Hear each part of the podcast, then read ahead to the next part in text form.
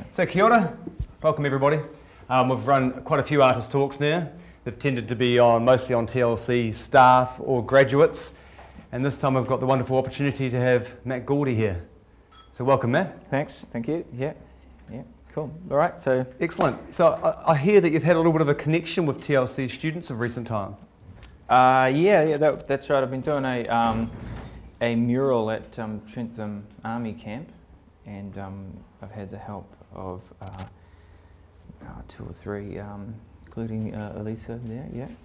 Um, people who have come and helped me um, on a volunteer basis, um, doing a big mural of some soldiers at uh, the front entrance way at Trentham Army Camp. But um, I thought I might just um, it's all right, just just introduce myself and, and just you know fill everyone in what I do and everything. Firstly, thanks very much for coming to listen to me talk and and um, so yeah, I'm, I'm Matt Gauldie. I do um, uh, work with the Defence Force. I'm an official Defence Force artist. Um, I was the Army artist as well before before that role, and I've been associated with the um, Army and New Zealand Defence Force for the last ten years. Um, I um, work at a, a part-time basis for the for the Army and Defence Force, and as you can see by the state of my face, I'm doing I'm just Matt Gauldie artist at the moment, and um, I end up um, obviously shaving and, and putting on a uniform and going to do official duties for um, NZDF at times as well, uh, which is the New Zealand Defence Force. So, in, in a lot of the artwork you'll see, oh, it wasn't the 70s, it was 1981. But a lot of the artwork that I that I, I do, you'll see the army popping up, and you'll see me in uniform, and you'll see me doing different things. It's a big part of my artistic and creative career that I've had, and um, so we'll be going through some of that too. These these photos that I've got are um, they kind of go all over the place. So we're just going to do a random thing. Yeah, we'll just let them play in the background, Matt. Okay, all right. Um, so what, what happens is that um, you know they're not in any particular order, and it's um, I kind of like that because it sort of says a lot about the way that I've made a career as an artist, um, and and how I go about doing things. There's a lot of, of um, Jekyll and Hyde, you know, the, um, Matt Gauldie artist um, doing nudes and and doing whatever, um, and then there's um, Captain Matt Gauldie doing official you know army stuff, and it's sort of it's it's it's eclectic, and that's how I do my my art and my career. So, also it's fairly informal. I would like, um, if it's all right, to have some questions. If anyone has any questions throughout the talk, please feel free to fire away and um, interrupt what I'm saying, because um, you know I would rather be talking about things that people want to hear rather than just um, waffling on about something. So um, I've got a lot of pictures here. Um, probably a lot more than I needed, but it's, it sort of gives you an idea about the kind of things that I do. So Matt, you spoke of being in the army artist Yeah. and there being the New Zealand Defence Force artist. Yes. What's the difference there? Yeah, so one, one role um, is uh, working for yeah, their traditional role as army artist, which is uh, the Peter McIntyres and Russell Clarks and so forth of World War II. Um, and that's a role I had for six years. Um, so now I work for the parent company, which is um, NZDF. I work for the Department of, um, of um, Heritage, uh, Ceremony and Protocol at Defence House. And uh, in my role as Defence Force artist, uh, that's supposed to sort of encompass the range of um, the services. And it has in a way, but uh, most of the work that I seem to be doing is in build up toward the 100th of anniversary of World War One in Gallipoli. So uh, lots of commemorative type um, artworks and things which you will see um, as well.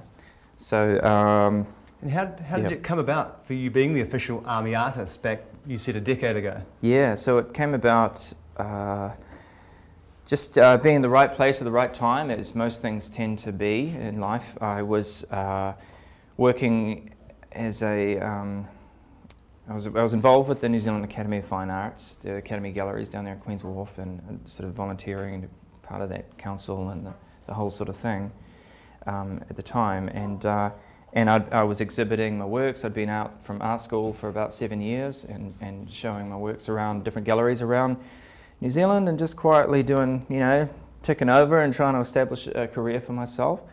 Uh, and then I was running into a guy it's mentioned that, uh, hey, you know, did you hear there's a job wanted ad out for um, army artist? And, you know, it'll be a bit like McIntyre and you get to travel and you get to do whatever. And, um, you know, they, they approach different art institutions, um, academies, art schools, universities, whatever, you know, uh, to, uh, for applications for that person. And, um, and I, I was um, put forward by the president or the chairman at the time of the um, academy. It was Philip Markham at that time and uh, you know I just went through the shortlist process and interviews and things like that, and uh, had a big chat with um, Jerry who was the chief of army at that, that point. Of course, he's the governor general now, and um, he, he sort of was yeah, very interested to know about me, what, what drove me as an artist, what my interests were, and uh, where I wanted to go and see myself, um, in, you know, in ten years.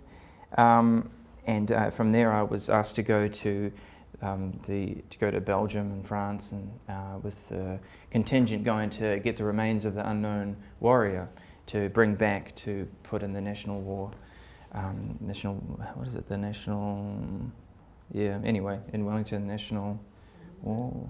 Yeah, I can't remember what they call that place. Anyway, the, where all the constructions. Yeah, where all yeah. the constructions going on right now. Mm.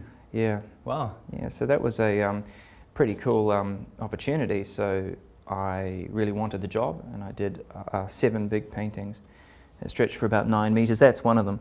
That's the um, yeah. That's collecting the. It's the second one of the series, and uh, collecting the the um, the handover from the French to the New Zealand Defence Force, all the services there, and that's pretty much what the battlefields of the Somme looked like. It was kind of a whole lot of nothing really, and a little monument in the middle. They were growing. Um, Swedes or some kind of um, crop to feed animals, and um, all the tractors dodging around all of the live ordnance and different things that were still there. It was crazy. In the, in the, in the little farm roads in the corners, you'd have big mounds of all these old weapons and bombs and grenades and God knows what, which are all live. And the Belgium and France um, bomb disposal people have to come and collect them. So it was, um, yeah, sitting there, and occasionally you have tractors just go up, you know, and just and plow over a bomb. Wow. So um, it's a, it's a very um, um, dangerous place to go Yeah, yeah, exactly, exactly. You think, geez, that's a, it's dangerous, but um, it's a um, yeah, it's a, I guess it's a very uh, sacred place. Those battlefields, and um, I felt um, yeah really honoured to be able to go there and do the do the artwork. And anyway, from those seven paintings. I was asked to um, fill that position as army artist for mm. the next three years, and it's since rolled over and, and, so forth and so forth, and I'm still involved now. And I remember seeing an exhibition at the Academy of Fine Arts, which yeah. had the array of the um, different army artists that we've had in time. Yes. And some of these paintings were part of that exhibition? Yeah, these were they, they would have been. That was the first exhibition. At that time, the um, army was um, having an exhibition every year of my works, and just it was compounding every year. It was uh, my quota was 15 artworks a year for um, for the for the army. Um, yeah, so they, they had they had some stuff. I don't know if they had World War One. They may have had, but it was mainly um, McIntyre and mm. Russell Clark and um, Austin Deans and uh, McIndoe. There's a there's a and a, and, a, and a, few others I can't quite remember at the moment too. But and I remember seeing some of Peter McIntyre's charcoal drawings, and, mm. and it made, put me as the viewer into that experience. Yeah. And so when I look at your works too, I imagine sort of what it was like to be part of these processes. Yeah. Well, that's that's. Uh, I mean, obviously McIntyre was is, is was and is still a hero of mine. Somebody that I've uh, um, you know a lot of respect for, mainly after trying in my own way to go into battlefields and paint the life um, as a soldier, uh, being a soldier, and um, trying to to do artwork, I, can, I could understand that although it was a different time back in World War II and battles were fought differently, uh, you know, I, could, I, could, I encountered some of the problems he would have had as well. Mm.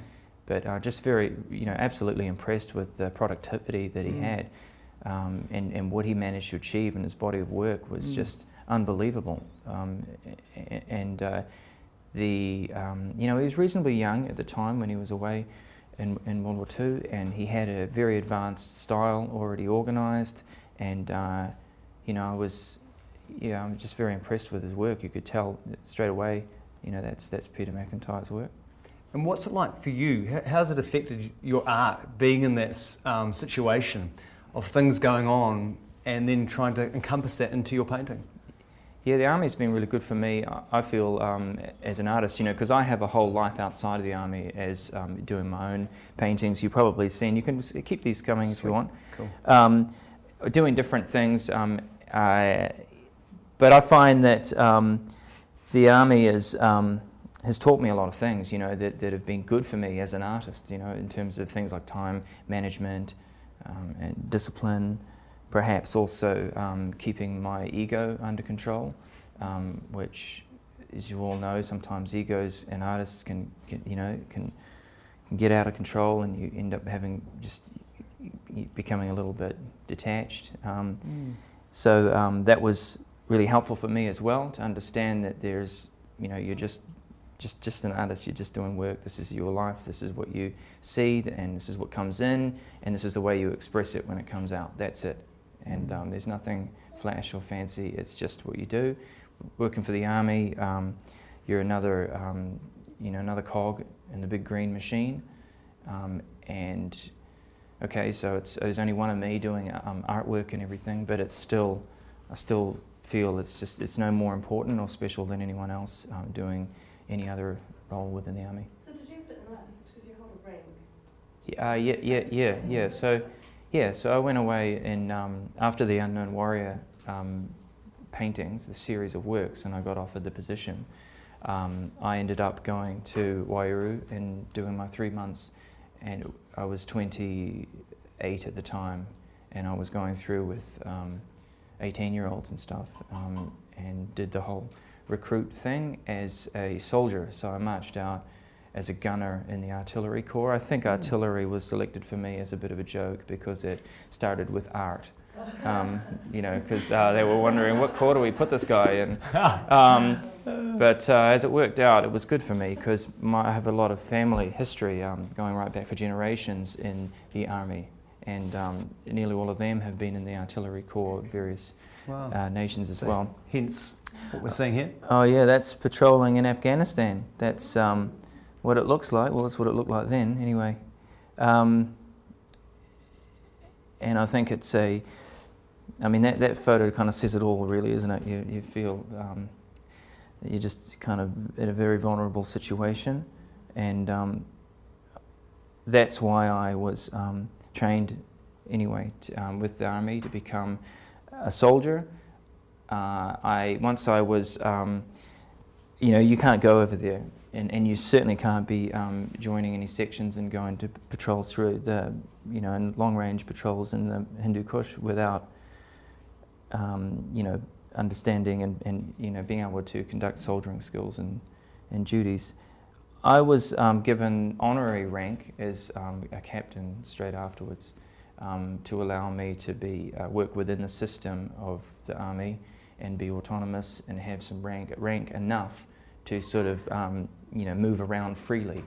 If you are, have a, um, a sapper's or a, a, gunner's rank, then you quite often need to ask for permission to do anything. So, although I'm not a commanding officer, I always make that quite clear. Um, so, not a commanding officer, an honorary rank as officer. Mm. yeah. Did it affect you, this being in those situations like Afghanistan and you've travelled to other parts of the world? Yeah, so I've been on, I've been to um, East Timor and um, Solomon Islands and, um, and uh, in Afghanistan. Those have been the operational um, mm. trips that I've been on, um, missions or whatever you want to call them. And yeah, of course it does. It affects you. It makes you, it's just like anything in life, you know. Uh, when you, uh, you travel or you experience life, it enriches you and uh, just as a person, and you, you develop your own opinions of things, and you can um, perhaps rationalize things and um, understand things more. And the more you understand things around you, um, the, the, better you can process them, and the better your art is, I feel anyway. Mm. And the more depth comes out in your artwork. Well said. Yeah. And are you still enlisted in any way, or have you moved on to this next position? which means do you have still have to travel or? Yeah, there's still travel involved. Last year, there's a few pictures in here of Gallipoli from last year at um, on the Gallipoli Peninsula. I was lucky enough to go over with the New Zealand contingent. Um, so there's a few of me doing army things, and you know, um, uh, that's I was over there to do research for a series of works paintings for um, the 100th coming up of Gallipoli. So um, I was walking around there. That's a Sapper Moore-Jones um, uh, watercolour, a beautiful watercolour that he would have done um, in 1915 Mm. on the peninsula. That's looking out to Suvla Bay in the background. And uh, oh yeah, I never noticed that actually. There's a bunch of little soldiers there in the in the, in the bottom right. That's quite good looking at it all blown up like that. so um, yeah, the thing is that he was um, worked for the Expeditionary Force, New Zealand Expeditionary Force, his, uh, to go around doing watercolors, um, surveys, uh, topographical uh, drawings that depicted um, a very complicated landscape of Anzac Cove. There's lots of gullies and crazy sort of um, uh, ranges and all sorts of things going on there, and in order to pinpoint enemy positions and things like that. So there was a, um, you know, it was kind of um, a practical approach to um, art and representational art. But of course, I mean, you look at this beautiful thing; it captures far more than that. It captures um, you know, the feeling of the place, and he couldn't help it as an artist. You know, you capture on, on an emotional and spiritual level as well. Mm. And um, so he was the he was the first. Uh, he's a hero, another hero of mine, um, and he's um, was the first sort of autonomous um, soldier artist. He got wounded in the hand and taken out. Um, I think he was there for three or four months. It wasn't that long. So he also painted the famous um, uh, man and donkey image that we've all seen a million times, which um, uh, I think is quite quite amazing. I, you know, I'll put this to you I think that that would be that image, whether it's in painted form or sculptures, which we've all seen reproduced so many times, would have to be one of Australasia's um, um, uh, sort of most um, significant or most produced or well-known Mm. images, paintings. Uh, what, what, you know, it's something that the Australians took on as much as the New Zealanders, mainly because they thought it was done of an Australian, Mm. and uh, so that's why normally Australia and New Zealand don't don't tend to share our artists. You know, we don't tend to, you know, they have their lot of artists and we have our lot. You know, we, they have their own um, art history and we have our own. And that's one of the few images I think that's shared, and it's it's it's quite remarkable. Anyway, so he, Sapper Moore-Jones, was one of the was the guy that sort of patented patented, or you know, I feel the guy that started that. You know, and it's be, it's just become what we think of a way to represent the Anzac spirit. Mm. And, And uh, it's the power of visual imagery. yeah, I, th- I think so. And, and it's interesting that it has been reproduced in so many different ways. Yeah, but the original was his. Hmm. And then something like this, which very striking, was on the poster that we helped to advertise the event. Yeah. What were you trying to capture here, Matt? Yeah, so this is one of the. Um, yeah, I wanted to do something really, um, obviously, um, try something really oldie worldy. It's on really quite thick uh, linen, really heavy, um, you know, 400 weight linen or something like that. It's very big. Uh, well, it's big for me. It's uh, two meters, I think, two meters across.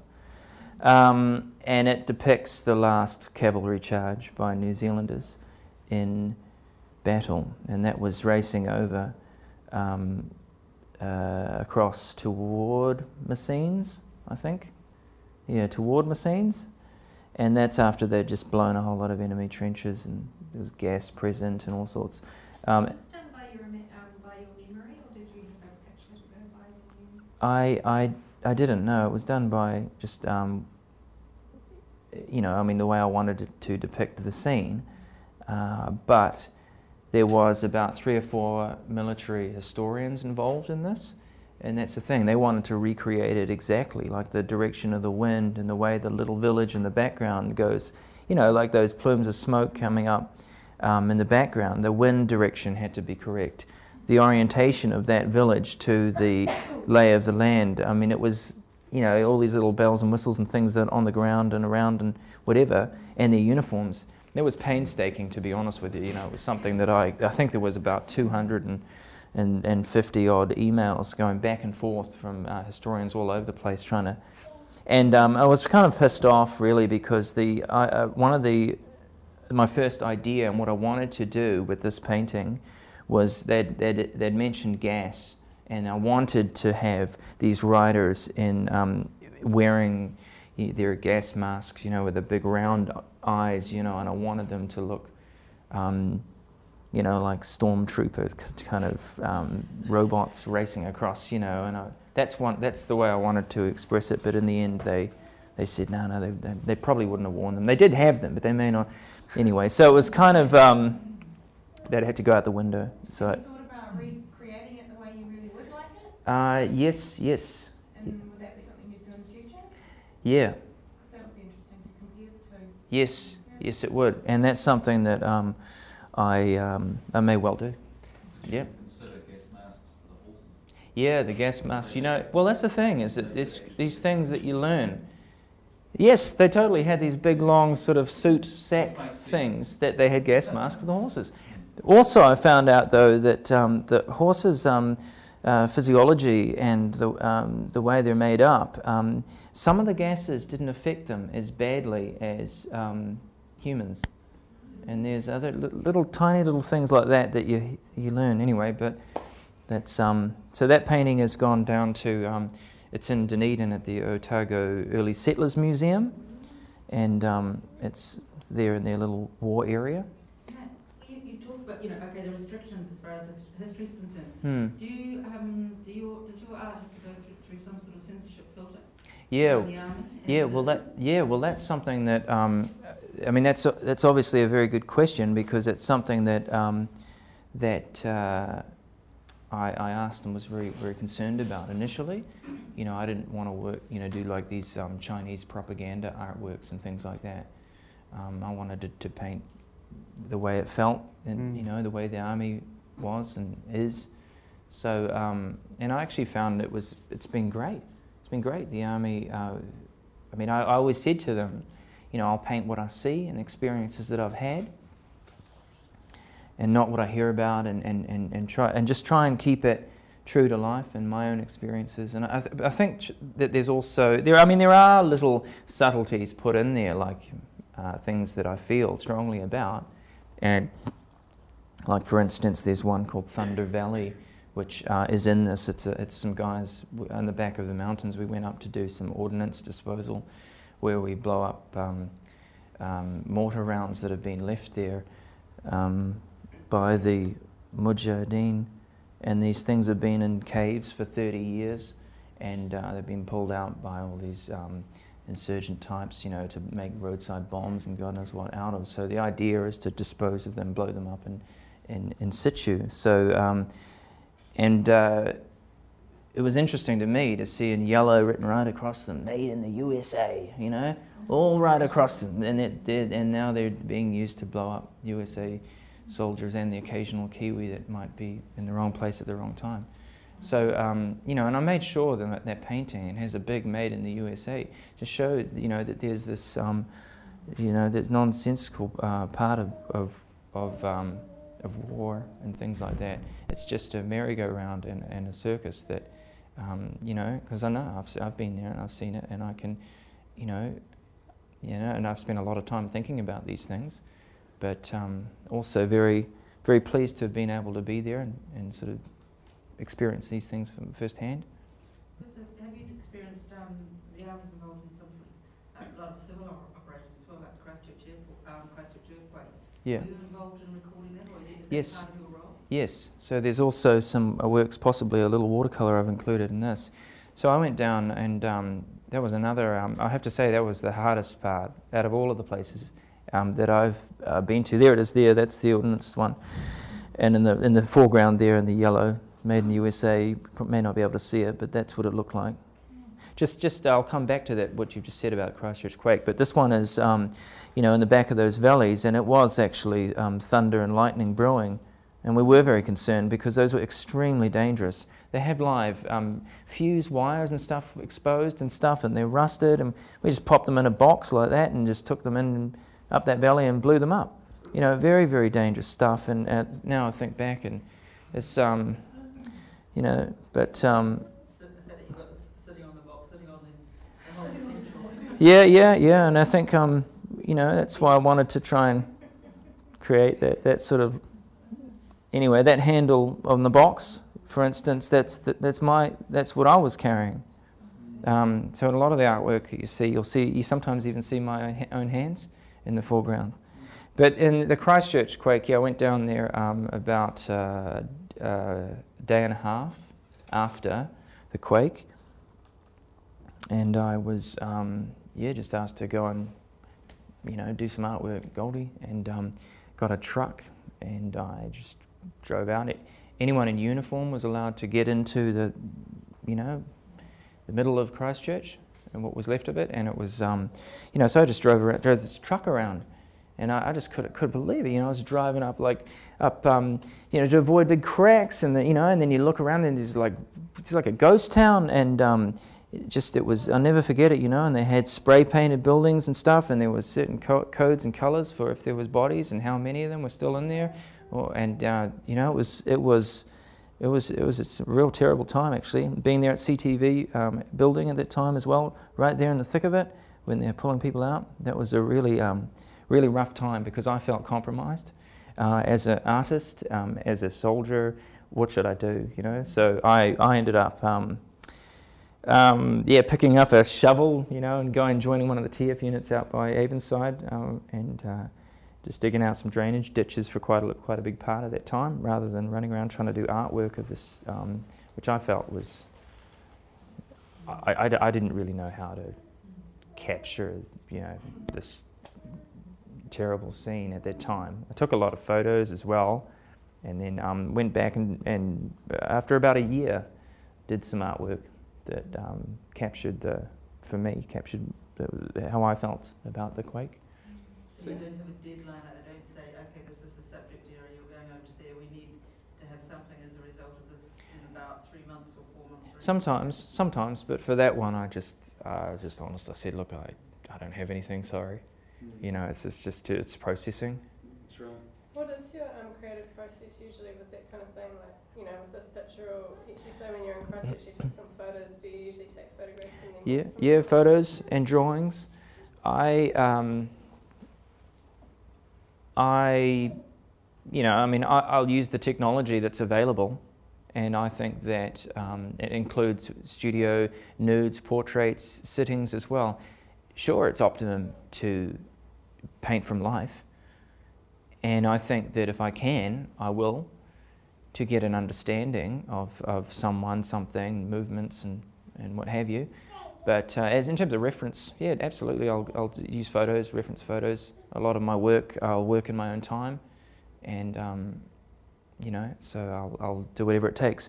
Like for instance, there, there's the Christchurch one, um, but um, there's um, there's some scenes, um, that, that last one in, in, in Kabul, in the back of that lab, for instance, that was one you could see my hands in. Um, yeah, that one. So there was a number of, of photographs, incidentally, in that. A lot of those bigger ones I do, quite often they have, um, you know, 30 odd photos, and I'll, I'll just create a file, um, a folder on the, on the laptop and just be able to pull them up as I go, you know. Um, so, you know, a, a, street scene or something out there. Um, this guy, you know, looking that direction or whatever, maybe that, maybe that, whatever, and, and, just, and then just put them all together because it doesn't really matter if it wasn't, you know, exactly like the way it was at that time. You've just got to recreate the feeling of what it feels like to be in a tin can cruising through this foreign landscape and this us and them feel like this painting is supposed to do what I feel anyway, and um, and the vulnerability and this um, it's like a spaceship in this foreign land, you know, and um, the and, and, and, of course capture the tension that I felt with. Um, you know, uh, there was a lot of incidences of IEDs blowing up these vehicles and stuff around Kabul, so I was um, obviously fairly concerned about that. Yeah. And um, we've got a mixture of work you've been basically paid to do, being the official New Zealand Defence Force artist, as well as yeah. a lot of personal things. Yes. How do they play off on each other? Yeah, so there's um, that's one, that's the thing is I always make these jokes about Jekyll and Hyde and stuff, and I think it used to be kind of a, a bit more funny and a bit of a joke, but now I'm actually kind of wondering when it totally is now, a, a, sort of this um, this separated um, kind of uh, Matt Gauldie. That now, which one am I again? Oh, geez, I don't know. Um, uh, these are some influences I thought I would include. This is Otto Dix, the you know the famous German, um, and his beautiful works that um, have always been an inspiration to me, um, and I thought I would include them. Yeah, so um, just the, the the organic, the fluidity, the the the the when you scratch back the the the facade that is up everywhere. People have um, people uh, you know, that the world creates. It's a facade, and you, you know, you need to be able to scratch back and paint what's really there. And I, I, I try and do that with my portraiture and paintings and things. And this guy, Otto Dix, was a real master at that, at, um, at uh, creating what's under the surface, these paintings of, yeah, so, uh, and, you know, really into his work. He was also on the Somme in the German army. Um, there's some amazing paintings he did of um, on the Western Front from the Germans' perspective. This is a um, part of a series I did as well of um, interesting characters and stuff. It was part of this burlesque thing that I was burlesque group of paintings. No, he's not a soldier, although um, I have done some more interesting paintings of soldiers like um, recently um, uh, you know, like um, some body painting, a body painted DPM on on a major this woman um, woman officer who had um, uh, she had uh, is a breast cancer survivor and had um, breast cancer uh, breast reconstruction and everything. Really amazing woman who wanted to uh, get, raise money and funds and things like that, and wanted to use her connection with the army um, to do, you know, raise funds for breast cancer research. So she had this idea about um, you know, posing for a body painting, so painted her in DPM and um, painted a little, um, little pink ribbon and stuff, you know, so she's going to hopefully be using those images um, as photographs and stuff to, to promote um, and uh, do some uh, for, for fundraising. And opportunities come your way, or you see people that you just admire or find interesting. Yeah, and this is this is a friend of mine, Eva, who um, is um, was a really interesting character around Wellington for a while before she moved away. Um, you know, I was interested in the whole theatrics of um, burlesque, the whole costume drama, and the whole, you know, and uh, and this was not, this was a part of a slightly different series, but that was another um, stage. I was starting to get into um, lots of um, multimedia, sticking on things, stencil work, and using um, you know, a la Dutch oldie worldy oil painting um, as a tool uh, and just a component in in, in a painting where you use other types of, of media to create different textures. Um, so you'll see a lot of works. I've used metal, uh, sheet metal, um, and uh, signage and all sorts, as well as the painting, just to keep things fresh and interesting. There's cut out brass and um, it's a little bit of a play with my connections with the army and of course the Chinese propaganda um, artwork in the back. Um, and yeah, I quite like that one. This is a really big one. And uh, you know about what weapons are, you know, and uh, what the different types of weapons that are out there. yeah. Yeah. So um, so uh, yeah, and this is um, training down at Tekapo. Before, so, sorry, uh, before the storm, and this is another series. Um, sorry, we can go on to the horse racing one. Um, I had a friend who was involved in um, down in Mosgiel, uh, this place called Wingatui um, track, uh, awesome little track down there, and I did um, a series of works based on sort of these oh, New Zealand horse racing and uh, I just found it quite interesting as well, getting an insight into horse racing. I like horses, and I like the way that each horse is individual. Um, you know, a lot of people try and paint horses as this generic horse, but every horse is unique, like a, a person. You need to look into horse's eyes and get an understanding of what kind of horse that is, and then paint that horse. Speaking of which, um, there's a horse back there. Yeah, and there's a horse and um, some horses and animals and stuff we painted. There's an orphanage uh, in Bamiyan.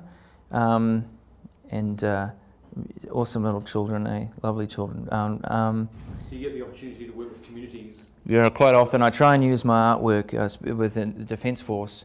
Um, use it as a tool. It can be a diplomatic tool. We can give, we can gift, we can exchange, uh, we can do outreach like this. So um, this is what its um, uh, art can do, uh, you know, and it's about um, being useful. So I've done some um, portraits and paintings we've exchanged and gifted. So there's also work going on with the Turkish um, ambassador at the moment with some uh, for another project we're doing at the moment right now, which is um, it's all about um, you know diplomatic exchange. Yeah. Um, yeah. So you were at, at art school. Which art school were you at? Yeah, yeah. So um, I, I went to um, I went to Elam Art School in Auckland. I was there for uh, two years. So um, well, do your do your maths? No, I don't. Didn't didn't get a degree. Um, in the end, I didn't do very well actually at um, at Elam. In fact, I was asked to leave, and um, and I think that's it's, it says a lot about my career as an artist. I've I felt like I've done everything probably the hard way so far, but also the road um, much less travelled in a lot of ways. I've entered the art scene and the becoming a professional artist in the art world or whatever by the back door, absolutely, and just sort of barged my way in, in there. And I think and second is just tenacity, keep doing it. I just keep doing art, and that's um, and that's that. So, you know, um, there's been you know there are paths that you can follow, and you know the that, that a lot of artists have done, and you can go to this gallery after you've been to this art school, and then you can be friends with this person, and blah blah blah blah blah. It's a bit like the actor's Shortland Street guide to um, becoming a New Zealand actor. Well, the same thing with uh, with uh, art, but I I just um, you know I always did things my own way. I tried to do things my own way anyway. And once you finished up with Elam, Yeah. for, that, that period of time, Yeah. where did you go from there? So after that, I went to um, to do uh, portraits. I was doing family portraits because um, there's a big difference between an art student and an artist, and it's frightening the difference because you no longer have that um, title as student, which is great. Everyone loves a student because you're really out there. Do you're doing something? You know, you're going to be something. Good on you. And um, and it's true. But the but um, once you're an artist, it's like, okay, well, great. You know, now what do you do? You know, what, you know, you, great, you're an artist. Well, and um, and it's it's it's obviously how are you paying the bills and how are you getting by and what what you know, there's a big difference, and it was it was a sink or swim situation, and um, I found it very very difficult, like most people. At that point, did you were you trying to paint for an audience? Were you painting for yourself? Yeah, well, I, I was just trying to gain confidence um, because I, I um, was um, so I was doing uh, work for Learning Media, um, doing illustrations for for school journals, um, which was awesome, and it's been awesome for a lot of artists. It's a shame the place is closed because it really helped out a lot of artists around um, New Zealand. Um, I did portraits and things like that, dogs and cats and grandmas and children and God knows what, in order to to get by and um, and then I started in. Uh, I had my first exhibition in 2001 in a cafe in uh, Wellington, and it was. Um, you know, I'd, I'd been working for a while, but was was not very confident. Was very nervous about showing my work, and uh, ended up um, doing pretty well. Actually, it was it was. I don't know if anything sold, but I got on the front page of the Dominion. You know, which w- on the front page. I don't even know how that like. How does that happen? Um, someone must have put out a press release. Going back now, I think, hang on, how, someone must have someone must have secretly put out a press release too and it must have been a bloody slow day. Um, the, the news um, for You news. said that too. Right time, right place. Yeah. You, you just took the plunge to put your artist in the water Well- for people to see. Well, it's like anything that uh, if there's any advice that I have for people, it's always make sure that you put the you know uh, put the first foot forward. You know, you make the first move, and you'll be surprised at what comes. And um, it's it's always the hardest thing, isn't it, to make that first move and put yourself out there for you know criticism, ridicule, whatever. But you'd be surprised sometimes. Um, Anyway, so from there I got picked up um, by a couple of galleries. Um, one gallery, the Parnell Art Gallery in Auckland, I'm still work, working with um, after many years now. And um, different galleries and different jobs. I got um, opportunity to paint the mayor of, of, of uh, Wellington at that time as well, Ma- Mayor um, Blumsky. Yeah, old Blumsky, and um, Councillor Rob, Rob Goulden. yeah, Because I remember seeing the painting in the flesh, and he pulled me over because he was he was quite liking how there was a part of it, yeah, which um, there was a bit of controversy. And I remember you telling me at the time. you Ah, what you were yeah. Trying to put into there, and I, that was that was quite clever. Yeah. Well, he wanted to make sure that in the back of there somewhere was um, mermaids, the, bar, the the strip club.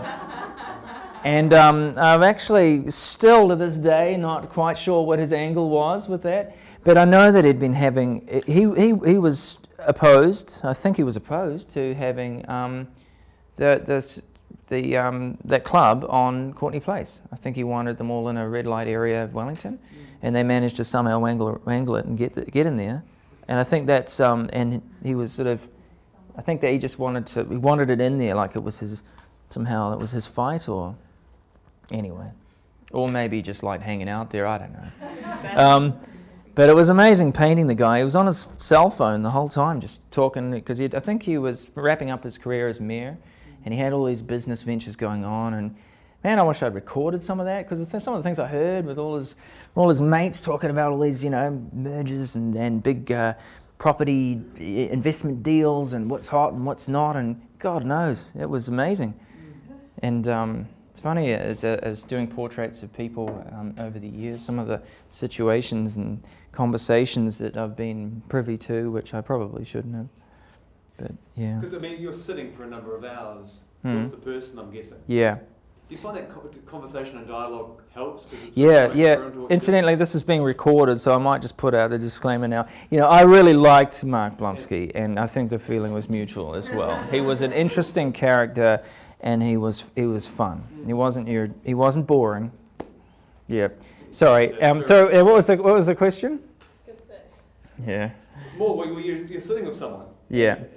Have you sat for anybody else before for them to pay you? Uh, not, not, not as much as I would have liked. Uh, there's a couple of times that I've sat for, for yeah, probably, probably once or twice. Because it's such an interesting process, whether you, Yeah. whether it's awkward and quiet, or whether there is a dialogue and conversation. Yeah. I think it does seem to come through in what the artist portrays. Yeah, well, I think you need to get a sort of a, a gist of someone, at least where they're coming from as a person, before you want to paint them. Um, although you can never really, you know, obviously you can never really get to know someone, um, you know, in, in, a, in a setting or whatever. But you should you should really do your best to understand them if you you know if you, to try and try and pick up their character enough to, to, to, to paint or at least something about about them. So yeah, I think it's important to sit down and, and talk and really get to know someone. Is it less or more challenging with someone you, you're quite close to? Yeah, that's the other thing that I've always found it very difficult to paint um, family members, even partners. Um, I think I painted um, my partner Kim uh, once or twice. And um, I, I don't know, there's something about that which is people that are really, really close to me. Um, yeah, I don't know what it is. I've always never really quite been able to. Maybe it's I know them too well. Yeah. But um, yeah, and that's that's Faye. That's um, she's posed a few times. You'll notice that chair pop up quite a few times. Um, yeah, it's not anyone's chair, is it, in this room? um, I found it. Um, and uh, I don't know. It's um, it's it's. Uh, it's I'm painting that chair right now. La- last night I was pa- um, I was busy painting a nude in, in that chair again. Um, yeah, it's been. I just really like the textures of it, and I like the body against it. It's it's it's an interesting sort of um, contrast, I think, between the smoothness of body and the roughed up texture of that old chair. And this this was a painting. Was that in the nude show that you curated? Oh yeah, that's right. Yeah, it was the first curated show that I ever did, and I, um, yeah, it was an interesting experience. I try and do things and explore different mediums, like um, and and give different things a go. Um, I think that uh, yeah, it was it was a learning experience doing that whole sort of you know curating thing. I, I yeah yeah it was it was definitely hard. It was difficult because there were a few artists that got upset with um, my choice of works for the show, and you know you can't please everybody, and and I found it could be, yeah it was actually quite quite a difficult process. I don't know if I'll put myself in that role again. Did anyone see that show down at Academy? That 2008, 2007, wasn't it? Yeah, yeah, it was a show called just just titled Nude, Mm. and it was um, just trying to um, try and get as many different interpretations of uh, what people, what, what what nude could be, and show the scope of nude painting, and I think there might have been some 3D works and things in there as well. But just trying to show the scope, what, what nude and the idea, concept of nude art could be. It's Yeah. great. I mean, when Yeah. you've got that topic, it ties and binds the whole show together.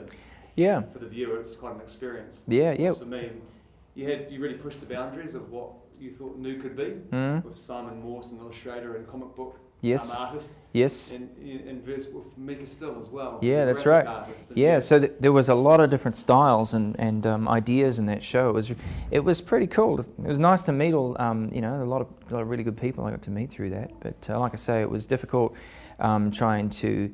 It's like art competitions. I don't really do art competitions that well. When I was a kid, I I, I, I entered all of them. I went to school in, in Hawaii, and um, I did a lot of art comp- art competitions and stuff. And I felt um, yeah, some of them I did all right and everything because I wasn't able to get a job over there under this particular visa that I had, and I, I ended up trying to get as much prize money as I could so I could afford new jeans or Nikes or whatever you're supposed to have when you're 16. And um, anyway, so it probably goes back to there. I don't do uh, competitions. I haven't entered the um, the uh, what's the one the um, the portrait uh, you know portrait show here. Um, yeah, I, I don't really do that. Although, yeah, maybe I should, but I just have, have I don't really do competitions. This is some early work of of, um, of mine. Of um, I just seen Superman. I think one of them might have come out in the in the movies at that time. Yeah, so that was um, using some of my dad's oil pastels. My dad um, was an artist, so was my mother. So um, there was art things around the house all the time. Um, I was very lucky because, um, as all of you know, I'm sure, um, encouragement from your family is really important. If you want to get make it as an artist, you need people to believe in you and, um, uh, you know, also um, help uh, help you out financially. Sometimes when you're first starting out, it can be very hard. Um, What was it like growing up in a household full of artists? At that point, did you think that was something you were going to be, or did you think, oh, Yeah, it was never. What? Yeah, there was never really an option. I wasn't really that good at, at much else. I think um, was, was helped in, in you know me choosing to be an artist. I think yeah. So this is um, I did this when I was uh, 16. This is a watercolor of. I, spent a lot of time doing these walks up the back of these valleys and things in Honolulu, and it's an island full of valleys. And you just walk up, and you'll get to the ridges and all of the beautiful um, walks and stuff in the in the interior of the island. Um, but uh, I found this cool valley that that had all of these junk kind of um, trucks and bits and pieces, all sorts floating around. And someone had been up there before me and poured this paint all over this truck, and I thought that was really cool. So ended up doing this watercolor.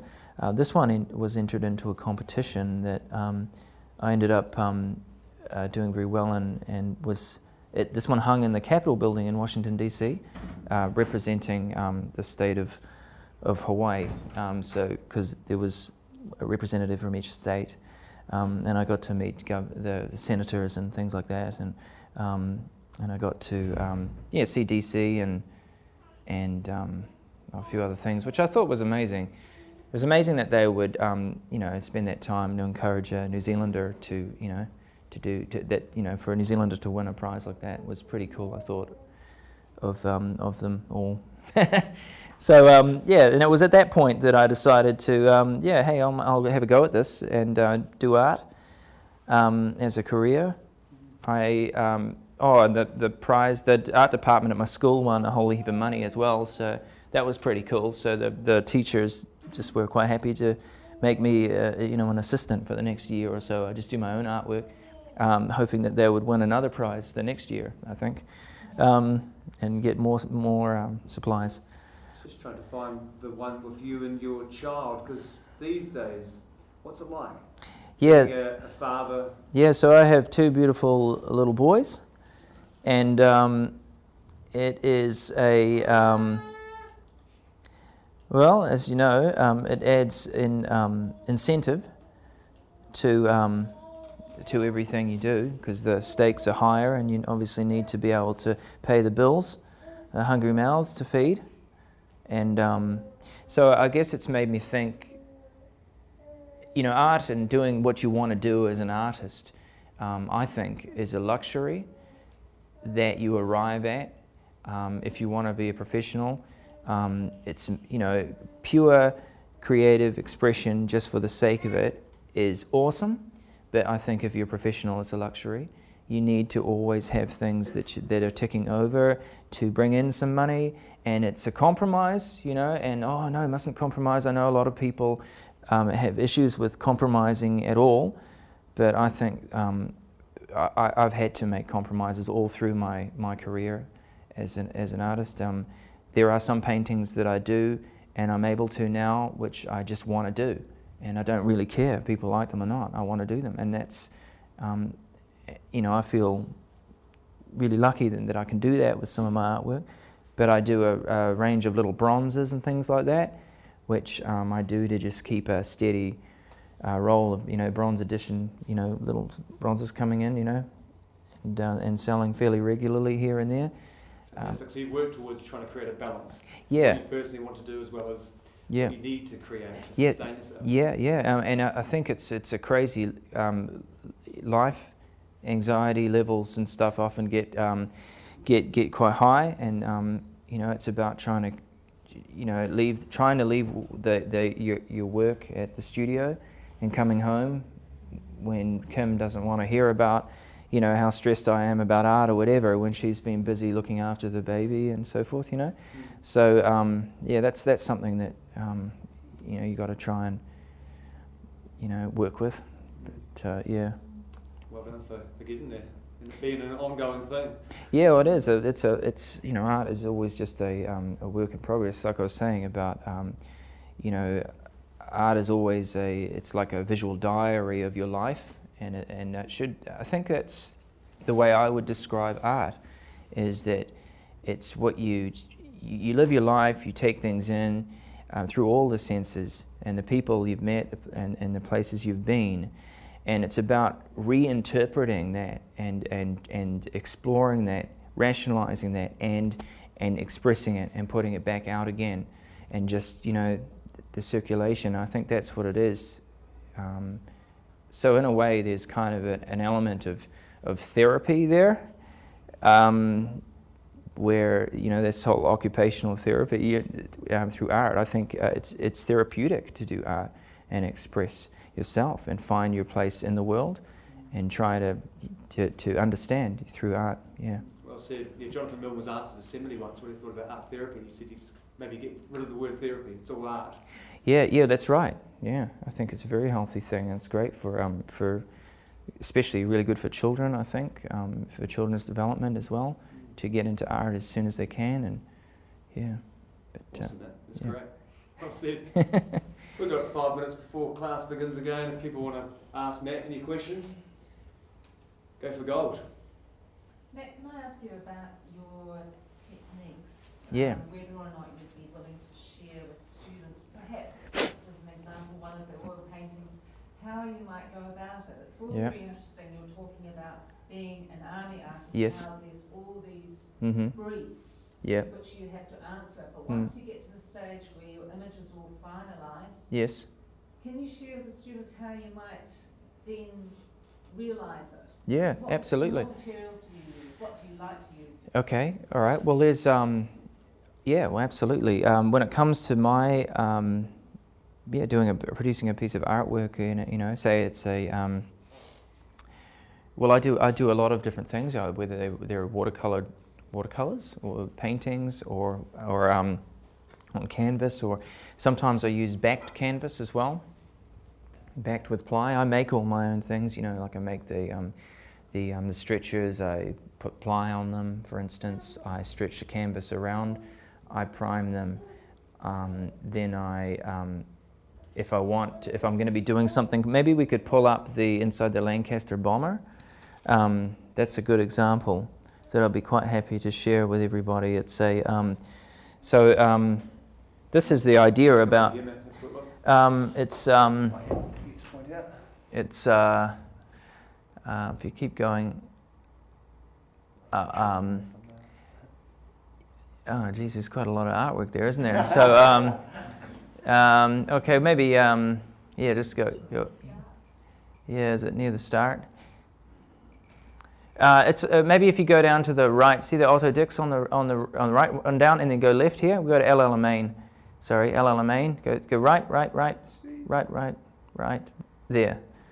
If you, that's another one. It's, it gives it's sort of an example too of of um, of so that with this painting here, I would have um, taken photos, done some drawings. I bought and drank beer with this guy, um, Mr. Wagner, in um, in Darwin, in a hotel in Darwin. On the way back, we hung out and had a great time, telling me about the war and stuff. Like I was saying about getting to know people, that's a really important thing. And um, the other guy too, um, in Malaysia, talking to him. Um, and then this is in a, a, a, a um, cemetery, war cemetery in El Alamein in Egypt. And so um, with this one, so I did a little watercolor of it first. Um, they decided they quite liked it at Defence Force in terms of the composition. So I drew it out on a canvas. The canvas is backed, um, painted it out with a paintbrush, blocked it in, start with a big paintbrush, um, and then get little you know, big, you know, a big brush to little, and um, ending up um, once it's uh, outlined, then I, um, you know, got the metal. I sprayed sprayed the sheet metal and got it the color of the tone I wanted it.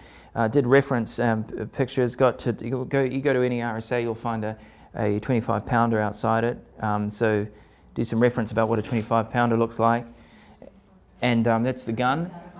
And then and then you can, uh, and then I yeah chopped it out of metal. So the breech system of that is actually 3D. It's relief. So the the the, the, the back of the barrel is um, it comes out. So you know to give you the impression of the, of perspective. So um, and then then uh, well it's sort of half done, uh, but it done enough um, to to you know where all of the parts are going to be. Then you uh, screwed in all the metal and um, and worked around it with a paintbrush. So um, that's how that's done. So it creates that clear cut look. So that, well, that, that this is all, this is all, um, this is all sheet metal, and um, this is all chopped metal. I use a nibbler um, uh, attachment on the end of a drill to to to drill it all out. And this, these are screws screwed directly, zip zip zip zip zip zip. This is 3D here. Yeah this comes out. So, um, you know, it, but, but it's designed so it sort of comes out on an angle, and, and, and, and so when it joins the people, it's always back on the canvas. So, um, and there's some other ones too with the, um, with the metal work that I've done. So they, they have, um, um, yeah, so that, that's kind of how those are done. And there's, um, yeah, I guess uh, when it comes to painting, it's, you just sit there until you get it right, really. Um, I'm just trying to think if I can offer anything other, other than that. Um, there's a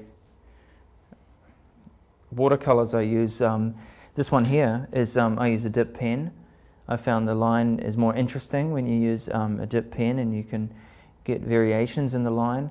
I use liquid watercolors, um, just little eyedropper type bottles. I quite enjoy the the luminosity of the, um, the paints. I like the way they bleed um, with each other. I find it quite interesting and it looks good with the ink. Um, yeah, so that's how I do those ones. I use a, a, latex resist on those and paint on with the, you know, those little, you know, latex, you know, so, and then you, uh, you peel it all off and it comes out so it's white, absolute stark white paper.